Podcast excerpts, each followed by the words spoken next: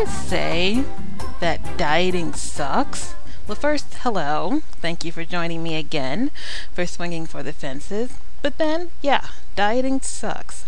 And I guess because I'm looking at it as a diet and not as, you know, a way of life, basically, the husband and I, you know, have gained a little bit of weight, as those who are in love are apt to do. So, you know, we're talking about it and decided to sort of change our life and our lifestyle, I should say, our food habits, and kind of live by the whole Mediterranean diet thing. You know, fresh fruits and olive oil and, you know. But what I didn't know is that it's going to make me bitchy. Because basically, I'm hungry. I've been eating, but I'm hungry. So that that it's changed. It's it's colored my day. Let's say that it has definitely colored my day. Things that probably shouldn't have been a huge deal are. And let me give you a prime example. Came home today, and a friend of ours was online. She IM'd and said that she wanted to ask me about someone. Oh, sure. Who do you want to ask me about? She's done this a few times. Uh, because she knows that I know a few guys from the swing world, at least from the general circle that we both were in. Um, not a big deal. So she said, Do you know so and so? Someone who shall remain nameless. But for, just so we can give a name to him, we shall call him Model T. Uh, we, we shall call him Model T because, um, ooh, how do you say this politely? Well, you know, it wasn't that the sex was bad, because it wasn't. But in order to begin the sexual process, it basically took as much work as it would have taken to start up an old Model T. I mean, today. Like, if you had a Model T today and you tried to start it, it would be a certain amount of work. And so was arousing this person. Um, you're just kind of cold and dead inside, and I don't know. It was a lot of work. So I I was sort of caught caught in a bit of a dilemma because how much do you really owe an ex? You know, how much do you owe them as far as um, being fair or being impartial? Where did my loyalties lie? Where did my responsibilities lie? With my friend who has done nothing but been a great friend, or with this person who didn't even have the decency to be my friend after we broke up. Let me tell you how we broke up. Actually, I don't know how we broke up. it was it was almost like something that would happen in like junior high. Um, he just disappeared off the face of the earth. I think I was just just starting to date Todd seriously. Yeah, it's going to be sort of confusing. I was dating him and Porter and Todd all at the same time so okay, fine. But he was, you know, he was the one I saw most often, and he knew about the other two, so it wasn't that big of a deal. But it was a relationship that was basically going badly, I'll put it that way. You know, when you're first removed from a situation, it's kind of hard to see. But after a while, I think I just realized that I resented that our relationship had gone nowhere you know, we started off both understanding that we were both swingers and, you know, this wasn't going to lead to marriage and children and a white picket fence and all like that.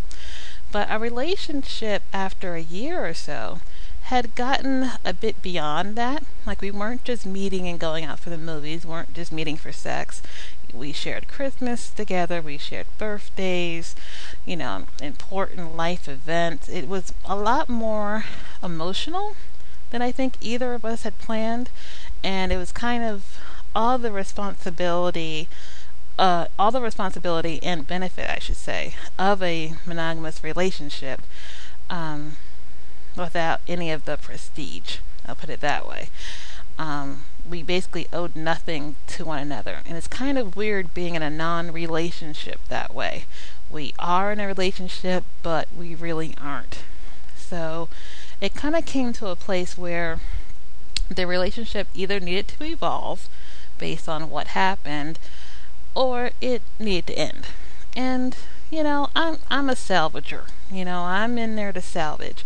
And it really just seemed like no, no, no. We maybe we can go backward and you know, de-emphasize the importance of the relationship and all like that. Which you know, you can't do. You can't pretend like a whole year's worth of events just didn't happen. So basically, I hated him. I, I, I hated him passionately, and I don't hate people. I really don't. But it would be one of those things, and I'm I'm sure all the ladies know this if you've been in several relationships that really needed to end. You wake up in the middle of the night and go look at them, and you just know if you had a shovel in your hand and some way to like just transport yourself across country where you couldn't be blamed for the murder, they would be toast. And I felt that way. I actually felt murder in my heart for this person. I mean, he hadn't really done anything. You know, he hadn't beaten me or cheated on me or anything. He had been the same person the whole time. Um, and you know, at the same time, the sex kind of fell off. I think as we became more and more comfortable with one another, he just kind of decided he didn't need to work anymore.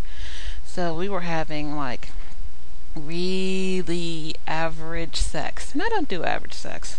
I just I I don't see the point in it. I could just go to sleep, frankly. So I hated him, and we were having bad sex, and so he just kind of disappeared, and I never really knew why he disappeared. I don't know if he knew that I hated him or what. So I guess because everything ended so badly, I kind of felt like maybe I owed him something today. Maybe I should have built him up oh, he's a great guy, he's wonderful, da da. Because I kind of feel bad that perhaps he got the short end of the stick. I don't know. Then a part of me wanted to be like, girl, run. Run screaming. Because what happened with us basically was pretty juvenile. I actually had relationships in middle school that ended better than that, on better terms.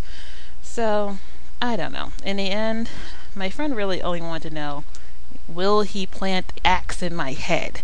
Was pretty much all she wanted to know. And I confirmed no. I, I managed to make it a year without axe in my head, so I'm assuming she could make it one night without one in hers. But I don't know. I hate things that are unresolved. I need closure. I'm a woman. Where's the closure? I need closure. Oh well. I guess the closure is like when I got married. um, yeah, we're just going to count that as the closure. All right, people. Hey guys, check out my page on MySpace. It's myspace.com slash swinging fences podcast. Someone already took swinging for the fences, so we have to take swinging fences podcast. Show me your love, people.